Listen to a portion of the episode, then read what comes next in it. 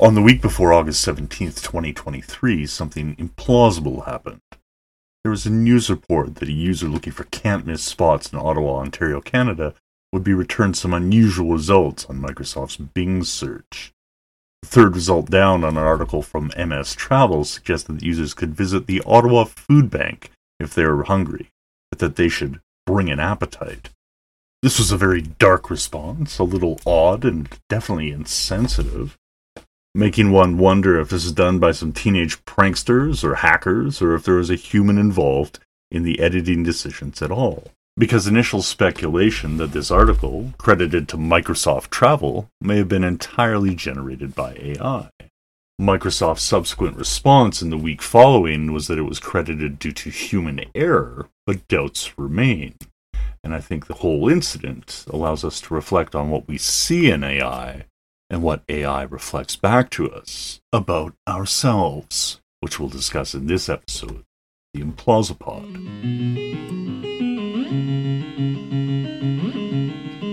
Welcome to The Implausipod, a podcast about the intersection of art, technology, and popular culture.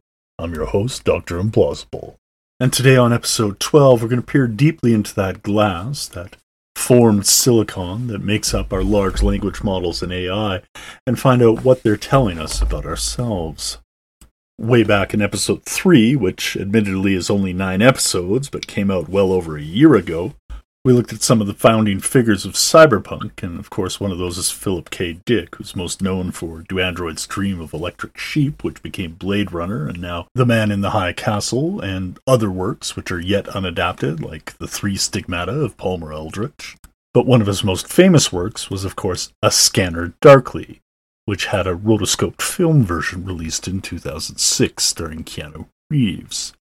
Now, the title, of course, is a play on words from the biblical verse from 1 Corinthians, where it's phrased as looking through a glass darkly. And even though there's some ambiguity there, whether it's a glass or a mirror, or in our context, a filter, or in this case, a scanner or screen, with the latter two being the most heavily technologized of all of them, the point remains, whether it's a metaphor or a meme, that by peering through the mirror, the reflection that we get back is but a shadow of the reality around us.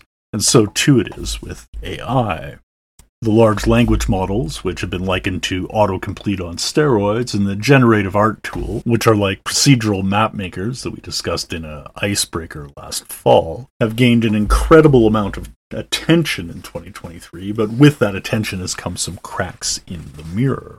And while there is still a lot of deployment of them as tools, they are no longer seen as the harbingers of AGI or advanced general intelligence, let alone superintelligence, that will lead us on a path through a technological singularity.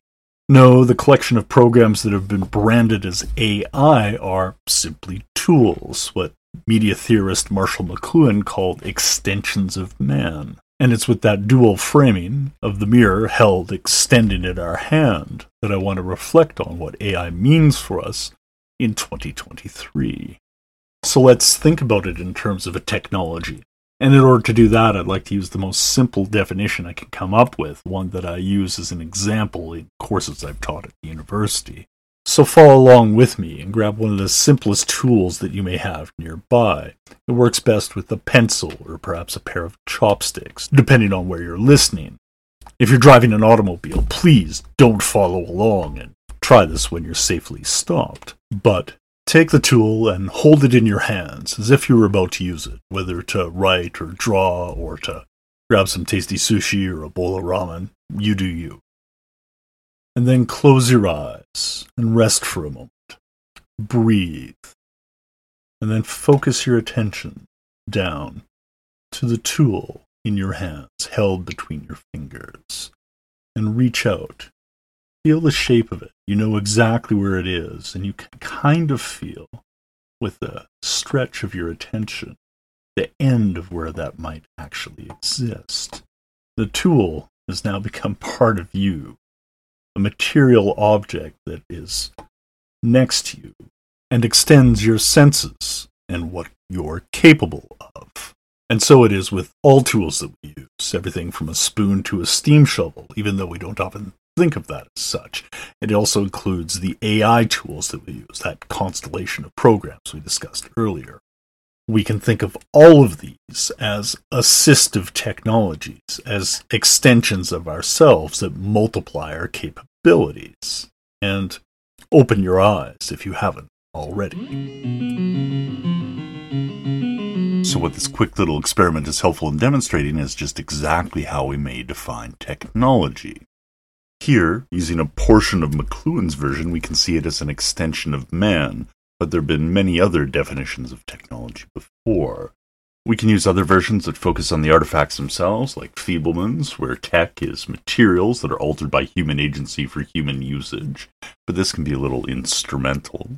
And at the other extreme, we can have those from the social construction school, like John Laws's definition of a family of methods for associating and channeling other entities and forces, both human and non human. Which, when you think about it, does capture pretty much everything relating to technology, but is also so broad that it loses a lot of the utility. But I've always drawn a middle line, and my personal definition of technology is it's the material embodiment of an artifact and its associated systems, materials, and practices employed to achieve human ends. I think we need to capture both the tool and the context, as well as the ways that they're employed and used. And I think this definition captures the generative tools that we call AI as well. If we can recognize that they're tools used for human ends and not actors with their own agency, then we can change the frame of the discussion around these generative tools and focus on what ends they're being used for. And what they're being used for right now is not some science fictional version, either the dystopic hellscapes of The Matrix or Terminator, or on the flip side, the more utopic versions, the uh, the fully automated luxury communism that we'd see in the post scarcity societies of like a Star Trek Next Generation or even Iain Banks's The Culture series neither of these is coming true, but those poles, that ideation, these science fiction versions that kind of drive our collective imagination of the publics, the social imaginaries that we talked about a few episodes ago. These poles represent the two ends of that continuum of that discussion, that dialectic between utopic and dystopic in the way we frame technology as Anabel Quan-Haase notes in their book on technology and society, those poles the utopic idea of technology achieving progress through science, and the dystopic is uh, technology as a threat to established ways of life, are both frames of reference. They could both be true depending on the point of view of the referrer, but as we said, it is a dialectic. There is a dialogue going back and forth between these two poles continually. So technology in this case is not inherently utopic or dystopic, but we have to return again to the ends that the technology is put towards, the human ends. So rather than utopic or dystopic, we can think of technology being rather emancipatory or controlling. And it's in this frame, through this lens, this glass, that I want to peer at the technology of AI. The emancipatory frame for viewing these generative AI tools, view them as an assistive technology. And it's through this frame, this lens, that we're going to look at the technology first. These tools are exactly that. They are liberating, they are freeing. And whenever we want to take an empathetic view of technology, we want to see how they may be used by others who aren't in our situation and that situations means they may be doing okay, they might be even well off, but they may also be struggling. There may be issues that they or challenges that they have to deal with on a regular basis that most of us can't even imagine. And this is where my own experience comes from, so I'll speak to that briefly. Uh, part of my background is when I was doing my field work for my dissertation, I was engaged with a number of the maker spaces in my city, and some of them were working with local need knowers or persons with disabilities, like the Tikkun Olam makers, as well as the Makers Making Change groups. These groups work with persons with disabilities to find solutions to their particular problems, problems that often there wasn't a market solution available because it wasn't cost effective. You know, the capitalist realism situation that we currently are under means that a lot of needs, especially for marginal groups, may go unmet. And these groups came together to try and meet those needs as best they could through technological solutions, uh, using modern technologies like 3D printing or microcontrollers or what have you.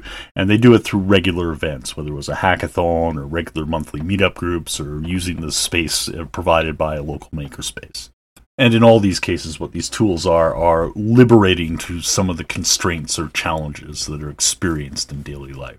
We can think of more mainstream versions like a mobility scooter that allows somebody with reduced mobility to you know, get around and more fully participate within their community to meet some of the needs that they need on a regular basis. And even something as simple as that can be really liberating for somebody who needs it we need to be cognizant of that because, as the saying goes, we are all at best just temporarily able, and we never know when a change may be coming that could radically change our lives.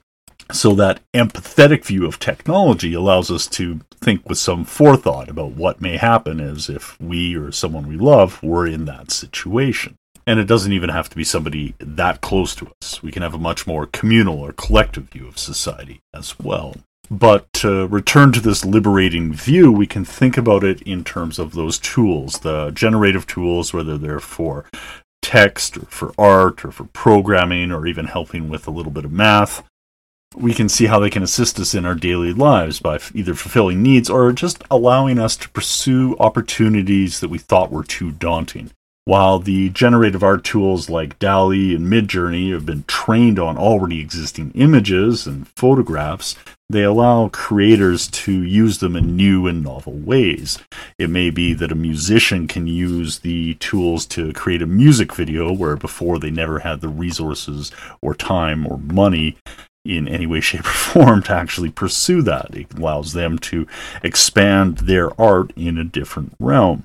Similarly, a artist may be able to create stills that go with the collection or a you know accompany their writing that they're working on or an academic could use it as slides to accompany a presentation something that they've spent time on or a youtube video or even a podcast and their title bars and the like present company included my own personal experience when I was trying to launch this podcast was there was all this stuff I needed to do, and the generative art tools, the cruder ones that were available at that time, allowed some of the art assets to be filled in. And that barrier to launch, that barrier to getting something going, was removed. So emancipatory, liberating, even though at a much smaller scale. Those barriers were removed, and it allowed for creativity to flow in other areas. And it works similarly across these generative tools, whether it's putting together some background art or a campaign map or a story prompt if you need some background for characters that are part of a story or as an NPC, as a dungeon master or what have you, or even just to bounce or refine coding ideas off of. I mean, the coding skills are rudimentary, but it does allow for something functional to be produced.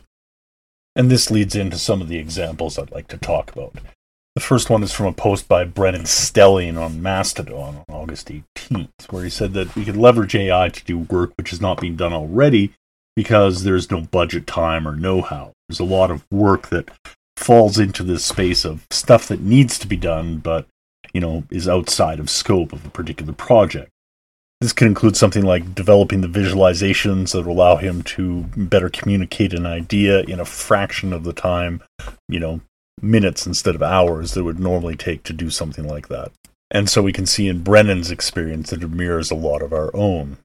The next example is a little bit more involved. In an article written by Pam Belluck and published on the New York Times website on August 23rd, 2023, she details how researchers have used predictive text as well as AI generated facial animations that help with an avatar and speech that assist the stroke victim in communicating with their loved ones. And the third example that hit a little bit closer to home was that of a Stanford research team that used the BCI or brain computer interface along with AI assisted predictive text generation to allow a person with amyotrophic lateral sclerosis, or ALS, at a regular conversational tempo the tools read the neural activity that would be combined with the facial muscles moving, and that is allowed to be translated into text.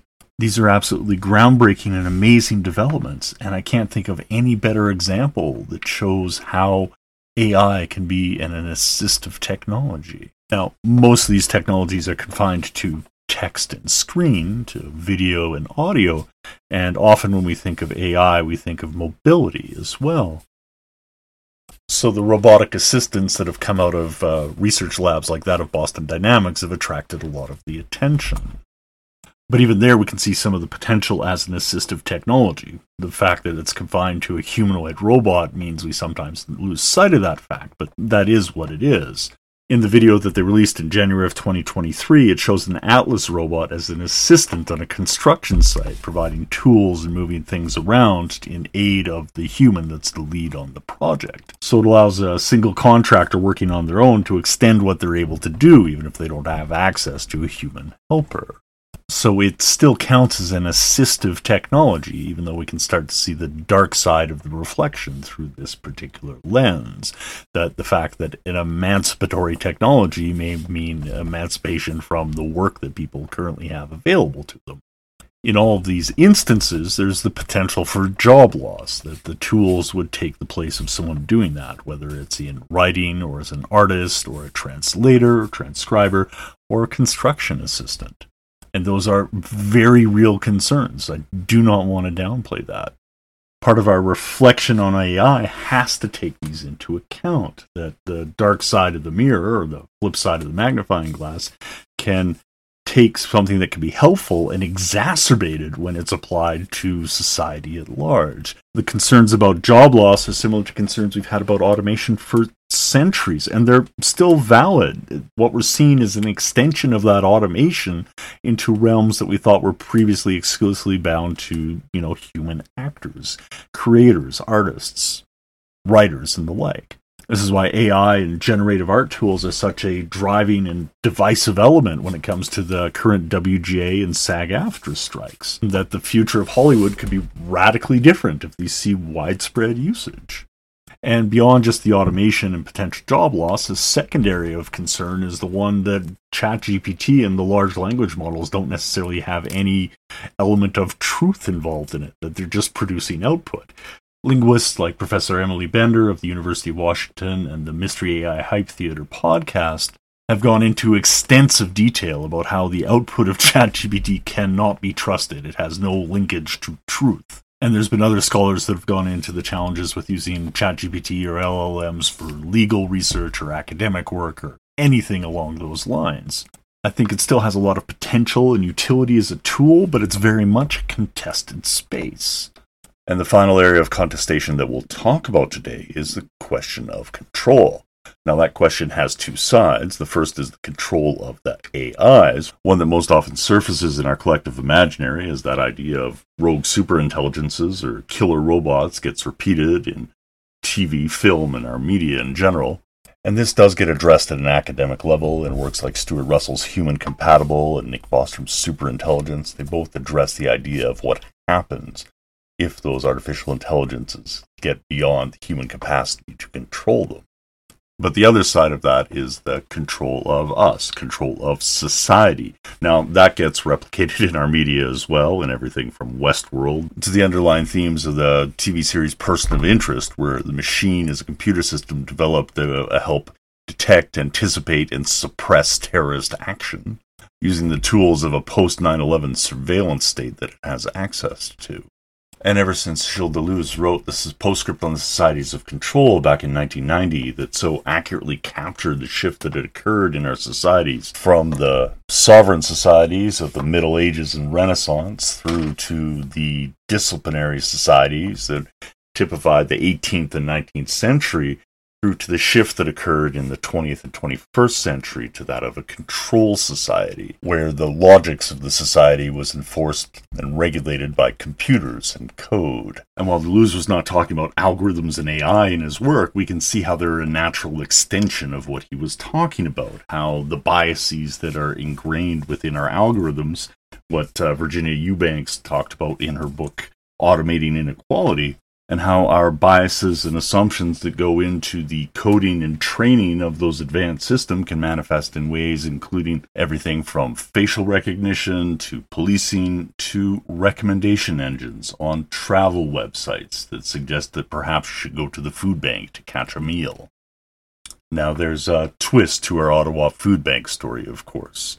about a week after Microsoft came out and said that the article had been removed and that it had been identified that the issue was due to human error and not due to an unsupervised AI. But even with that answer, there are those who are skeptical because it didn't happen just once. There was a lot of articles where such weird or incongruous elements showed up. And of course, this being the internet, there was a number of people that did catch the receipts. Now, there's a host of reasons of what might be happening with these bad reviews, some plausible and some slightly less so. It could be just an issue of garbage in, garbage out, that the content that they're scraping to power the AI is drawing articles that already exist that are, you know, satire or meme sites. If the information that you're getting on the web is coming from something awful or 4chan, then you're going to get some dark articles in there. But the other alternative is that it could be just hallucinations that have been an observed fact that has been happening with these AIs and large language models. That uh, incidents like we saw with the Loab that we talked about in an icebreaker last year are still coming forward in ways that are completely unexpected and out of our control. And that scares us a little bit because we don't know exactly what it's going to do when we look at the AI through that lens, like in the mirror, what it's reflecting back to us is something we don't necessarily want to look at. And we think that it could be revealing the darkest aspects of ourselves. And that frightens us a whole lot. AI is a reflection of our society and ourselves. And if we don't like what we're seeing, then that gives us an opportunity to perhaps correct things. Because AI, truth be told, is really dumb right now. It just shows us what's gone into building it. But as it gets better, as the algorithms improve, then it may get better at hiding its sources. And that's a cause for concern. We're rapidly reaching a point where we may no longer be able to tell or spot a deepfake or artificially generated image or voice. And this may be used by all manner of malicious actors. So, as we look through our lens at the future of AI, what do we see on our horizon?